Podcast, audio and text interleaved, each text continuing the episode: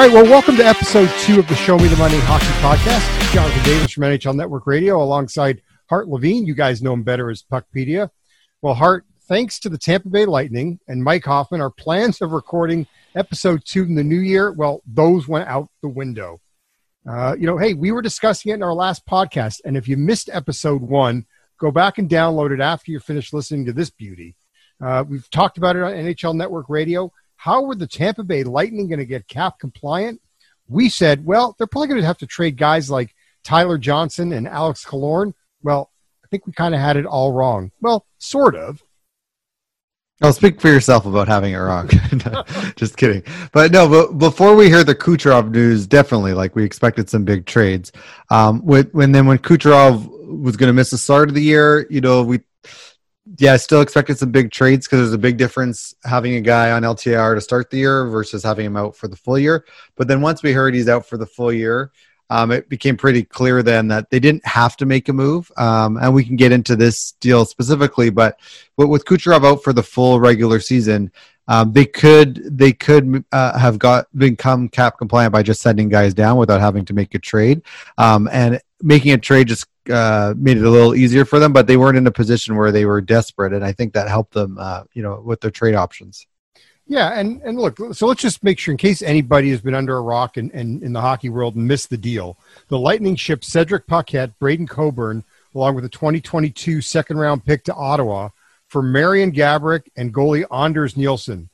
And Hart, those guys are going to make an impact on that Lightning roster. Well, not really. They're they're going to be on LTIR, still out with injuries. Gaborik long gone, done. Uh, it's been a couple of years since he's played a game. Um, you know, it was interesting to hear the quotes from BriseBois. You talked about the fact that they, you know when they when they were able to put Kucherov on LTIR, you know, it, it, they didn't have to make a deal. And I I, I just want to read the, the, his what BriseBois said uh, when he addressed the media after the deal. He says we could have gotten cap compliant without doing today's trade, but the way to get there would have been to, would have meant putting some vets on waivers, send them down to our taxi squad or the minor leagues, whichever one to get that 1.075 million off the books. And he goes, I didn't want to do that to them. I, I didn't think it was the right thing to do. Then you end up guys with guys being unhappy, and you know these guys just want to play. So this was a way for us not to be in the situation where we had to send players to the minors. And I, you know, and at the end of the day, you know, I think it's look, they got they unloaded Cedric Paquette and they loaded Braydon Coburn and two guys that, you know, played a role on this team, but I think it's fair to say, Hart, they're they're replaceable. Yeah, just to BriseBois's comments. So yeah, after the last signing, which was the Cirelli signing, um, I tweeted out that they they needed to clear about 2.9 million in cap space because with Kucherov out, they can exceed the cap by nine and a half million, and they were about uh, they were exceeding it by about 2.9 more than that. So to BriseBois's point, you can, how do you clear 2.9 million? You can send two guys um, that down to the minors or taxi squad that make 1.075 million or more, and then you'd still be left with about another 745,000. So they needed to send three guys down, two of them with big bigger than 1.075 million dollar cap it, another one um, over 745. So um, yeah, you could see why they they could have done it. He had like we like I mentioned earlier, he had some leverage, like he didn't have to make a trade. But um, by making a trade, and really this whole trade is about clearing out Coburn and Paquette. Uh, by doing that, now he, he's cap compliant and he doesn't have to send uh, a veteran down to the minors. And I think from a guy like Coburn who had a no trade clause, I think it was probably a pretty clear discussion. You know, if you if you don't waive your no trade, I'm going to have to send you to the taxi squad um, and probably keep you there for the whole year unless there's some other injuries. So, you know, do you want to not play or do you want to play for Ottawa? I think was probably the decision. Yeah, and, and and to his point, I mean, the idea, you know, to put Tyler Johnson, let's say, in the minors, I mean, that's just that's a real kick in the shorts and, and something that he wouldn't want want to do, but may have been forced to do. And that's just not the way you treat a guy like Tyler Johnson. You know, we, have seen Julien BriseBois and, the Lightning dance out of cap hell before. You know, we were talking off air about the JT Miller trade. When you rate, if you were to rate, you know, the job that that um, that BriseBois has done these last two off seasons in getting himself, getting this team cap compliant, what kind of grade would you give him? Oh, I mean, in the either in BriseBois um, reign, I would give it an A plus for, for, all these years. You, they're always it always, every year. It seems like oh, they're not going to have cap room. How are they going to make it work? When was the last time they had to get rid of a player that they wanted to keep? Maybe JT Miller, and they got a first round pick. They, they always seem to make trades to either um, to get assets if they are a good asset if they're going to move someone like Miller, or they just you know they don't they don't do anything and they they they get guys on good contracts and they make it work. Look at all these teams we've seen over the last few years where they're tight for cap space and they're attaching like good assets in order to move a bad one. Um, i'm reminded of last year's draft when toronto had to trade a first round pick to carolina to get them to take patrick marleau. Um, and we see other trades like that all the time where you have to attach an asset um, in order to move a bad asset. And this second round pick in two years that tampa just gave up I, that's the first time I can really think of um, where they had to give up an asset to to move a contract. And you know, sure, it's a second round pick in a couple years. It's but that's nowhere near like moving a good prospect or moving a, a first round pick or anything. So, uh, you know what? Uh, they're one of these teams that whenever you think that they might be tight, they don't panic. They take their time, and whether it's through injuries or just smart cap maneuvering, um, they they make it work. So I think it's a model franchise for cap management. Yeah, I mean, BriseBois said, I never had any doubt that we'd be cap compliant. I never really doubted that we'd be able to sign Cirelli, Sergachev, and Cernak and keep most of our good players. And that's what he did. And and just to go back to Braydon Coburn, he's 36 games shy of a thousand. Uh, that's going to be, you know, in, in Tampa in a 56 game season, he may not reach that number. In Ottawa, he's more than likely to reach that number. I, I don't see how. Like, if they hadn't made this, let's say they hadn't made the trade or any trade, like, there's really no way he could play because they would have had to send him down and a couple other guys like him down to be compliant on day one. And unless some other guys were out long term, um, like a long term LTIR, you wouldn't have been able to call him up uh, kind of on an emergency basis because that's a cap hit of a million dollars or less. So I, I think again, uh, unless there were some long term injuries, I think he would have been hard pressed to get like five games with Tampa this year. So yeah, it's a I think for him, you know, obviously he won a cup there and he he wanted to stay, but going to Ottawa and playing games is a lot better than being stuck on the taxi squad for for really not due to lack of ability. It's just due to cap hit. Yeah, and it's a lot easier to swallow when you've already got a Stanley Cup ring uh, yeah. on your finger. Uh, so, hey, look, uh, a good thing all around. BriseBois, as he said, you know, he's very transparent with Braydon Coburn uh, throughout this process, and that just bodes well in, in him ever, you know, just trying to bring in players, future free agents, especially down the road. I'd, I'd like for you to uh, to address a, a tweet that I saw last night from Gord Miller from TSN, who said, "I think this loophole needs to be closed. Cap relief from long term injury." Reserve should only count for players who were playing for that team at the time they went on LTIR and not acquired from someone else. It's legal, but it's cap circumvention. Just your, your thoughts on, on why that may not be the case in, in, in Tampa's case, at least. Yeah, well, there's a couple parts to that. So for I guess let's first start with Tampa. They actually getting Gaborik and Nilsson did not help them at all. Um, because they were already into LTIR. They are already already going to use pretty much all of Kucherov's nine and a half million. So yes, they've added to their LTIR pool for Gaborik and Nilsson, but they've also added those players' cap hits to their total too. So it's it's like a I would call it like a neutral impact. There, there's really no benefit to them um, for getting them, but there's no negative. And I guess maybe that is uh, the the positive part is Ottawa obviously they want to move out cash, especially cash that's not helping their team at all. So, because of Tampa's LTIR situation, they were able to take what is kind of a negative for Ottawa, which is paying players to not play for them, and they could bring them onto their cap situation with kind of a neutral impact. So, again, it, I, I, guess that's kind of uh, it, it, helps Tampa, but really that did nothing to help Tampa's uh, cap situation. And I actually posted a an article about this uh, on puckpedia.com the other day, just about like when is it helpful to trade for an LTIR contract? And it's only helpful if you have a player on LTIR that you don't think is going to be there for the full year, because by getting another LTIR player, you don't have to try to exit it during the year.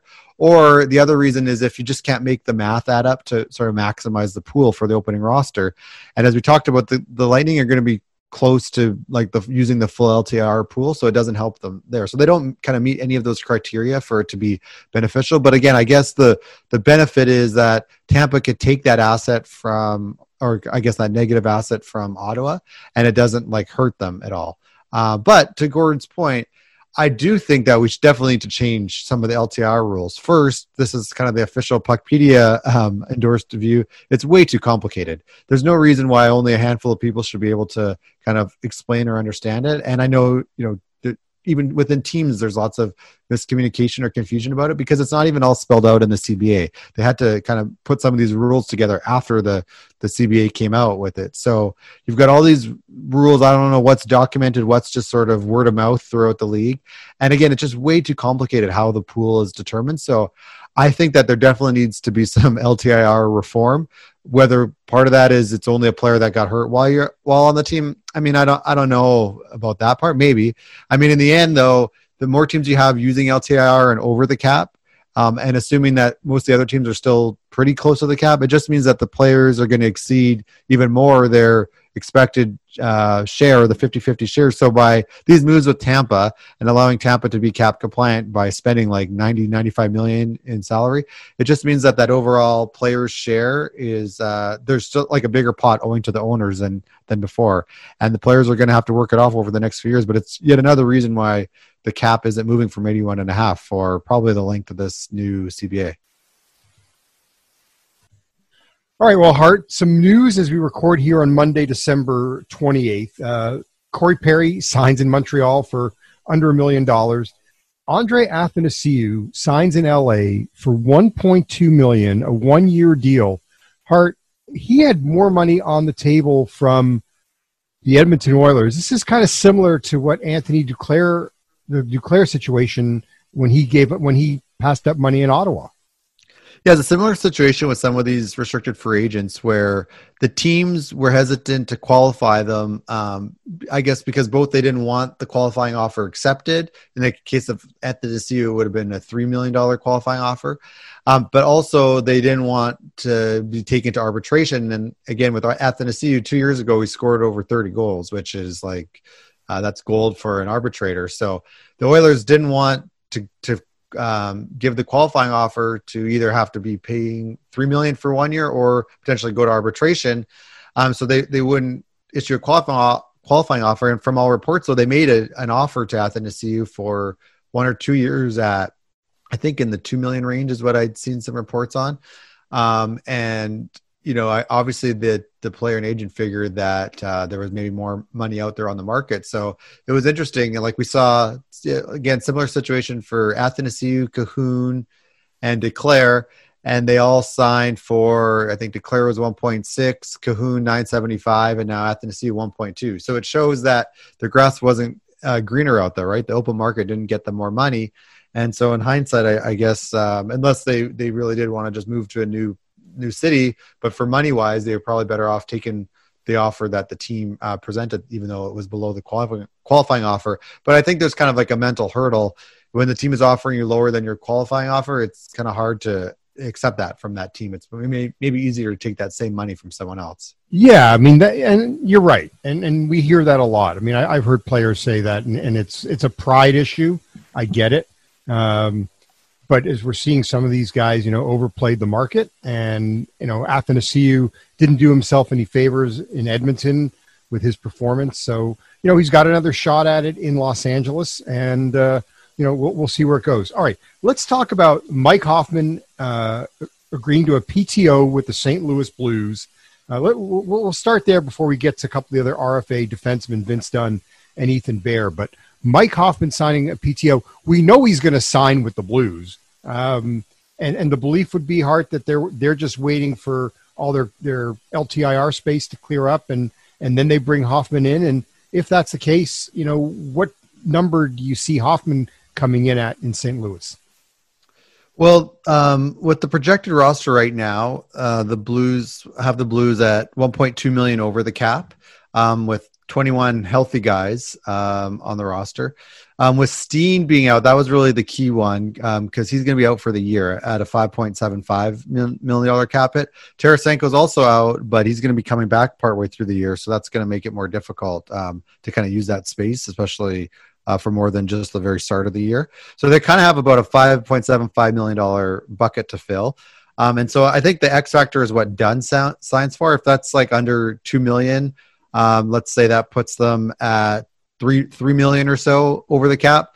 Then that gives them uh, about two point seven five million um, to to use on the existing roster to sign Hoffman. That's probably too little, right? So it sounds like what will happen is they'll they'll maybe they make another roster move. Um, we've talked uh, in the past about there's a couple forwards at a, about a 1.5 million dollar range, like a Sanford, Blais, Barbashev.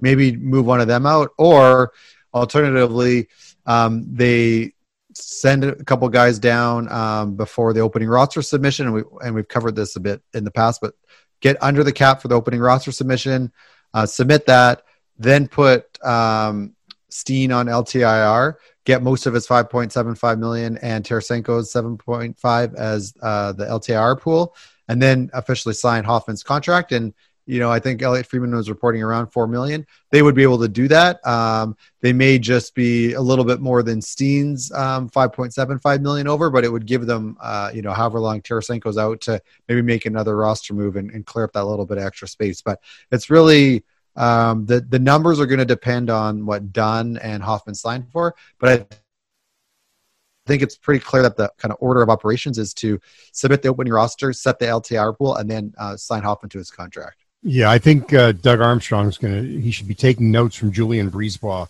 on, on, on how to manipulate uh, the roster because, yeah, I agree with you. I, it it would seem to me that uh, you know if you're looking at roughly around six million dollars to sign Hoffman and Vince Dunn, if that's the case, you know maybe he can get away with it. But I think we may it, Blues fans, I think, shouldn't be surprised if someone on that roster now gets moved to, to help with the cap space. Let's get into the Vince Dunn situation. Why is he not signed? Like, what, what, what, what's the game? You know, look, I know agents and, and GMs, they, you know, everyone's playing a little bit of a game and little chicken. They're all trying to get as much of the pie as they can or, you know, protect the pie if you're the GM. But why isn't Vince Dunn signed? They're probably in agreement except for the term and the dollars. oh, okay. So, so nothing. oh, so it should be pretty easy. I think with these defensemen, it's there's been a few defensemen, right? We've signed Cernak sign, we've seen Myers sign. They took three year deals. Um, we haven't seen any defensemen of the kind of that class take a two year deal, and we saw some lower defensemen uh, like a Dermott uh, take basically a qualifying offer under a million dollars. I think the challenge is fig- trying to find the right fit um, in terms of the the dollars and the money. I think without Hoffman, I think that St. Louis could afford to pay kind of the right amount on a three year deal to get him signed, but. But adding in Hoffman, I just think now it's pretty clear there's no way to even if they agreed on how much a three year deal was worth. I just don't see how they can make that fit with Tarasenko coming back. So to me, then for Dunn, you're talking one or two year deal, um, and it's just about yeah, I think teams are, and I think both teams and players are hesitant to do a one-year deal with such a short, weird season. I mean, if if the player gets hurt and misses most of the year, that's really going to hurt their value for next year. If the team has some other defensemen getting hurt, then that player on a one-year deal is going to play more, score more, and then they're going to have a lot of power um, after this year. And now with arbitration rights, so I think a one-year deal like we have Dunn and Bear and um, kind of left, and and we we've seen uh, Cernak and Myers sign for three years. I just think one year deals probably weren't in the cards for those guys. So it's probably a two year deal. I think from a, a player standpoint, like the two year deal is probably better if they have confidence in their abilities because you're going to get through this this contract with no arb rights. And then you'll come out of a two year deal. You'll be two years from unrestricted free agency. You'll have arbitration rights. Um, you'll have a lot more leverage and, and hopefully some more uh, good years under your belt.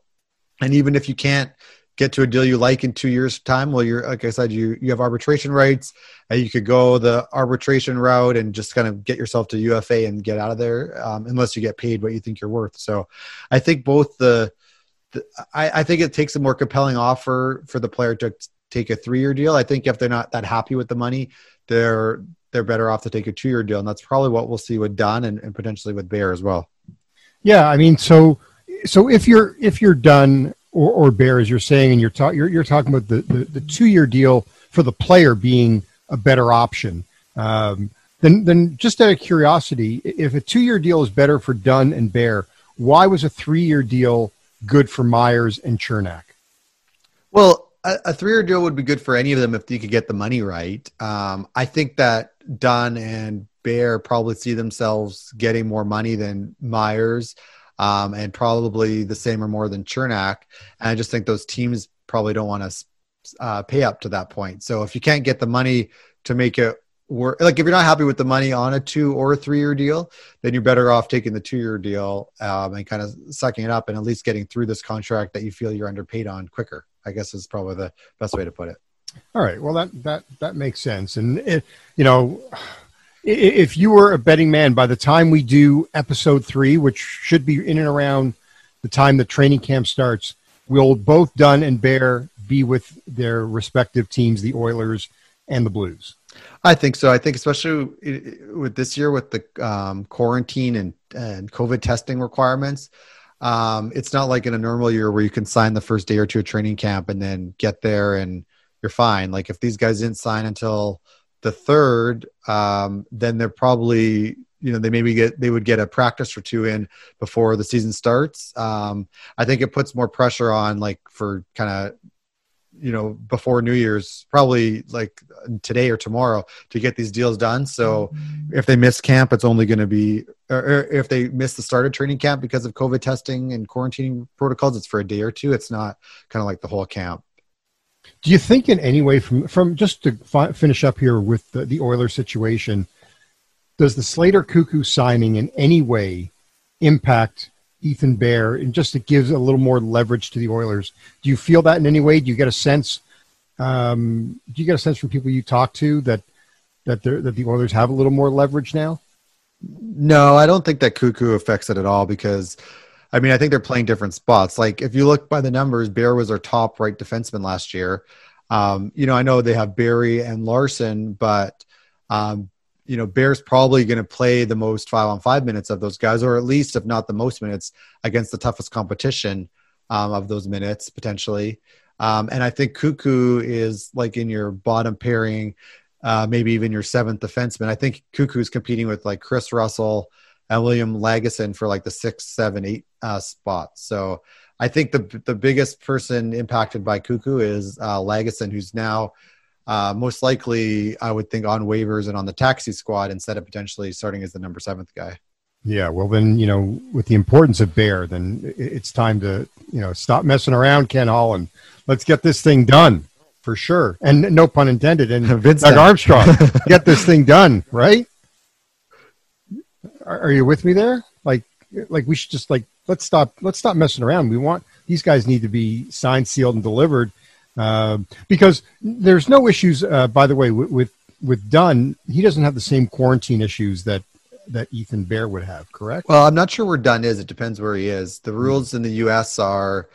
Um, if you were to fly private or drive, you wouldn't necessarily have to do the seven day quarantine unless they say he came from a quote unsafe um, environment. So, you know, I don't know. I don't know if he's in St. Louis, then that makes it easy. If he's um, can drive or get access to a private plane, um, then he's yeah probably fine. But again, I think that both will sign will be signed in the next day or two. And I, I you know, and in what you're hearing and knowing from those teams too, I think it's probably the offers are on the table, and it's probably for the the player and agent to make a decision about what they're going to take.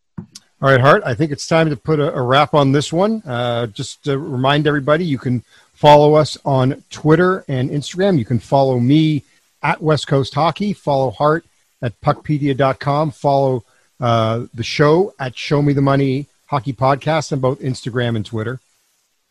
Yeah, and make sure uh, you please subscribe so you don't miss the next episodes coming up. And then rating and reviewing it uh, would really help us. So, uh, looking forward to uh, getting some more episodes under the belt.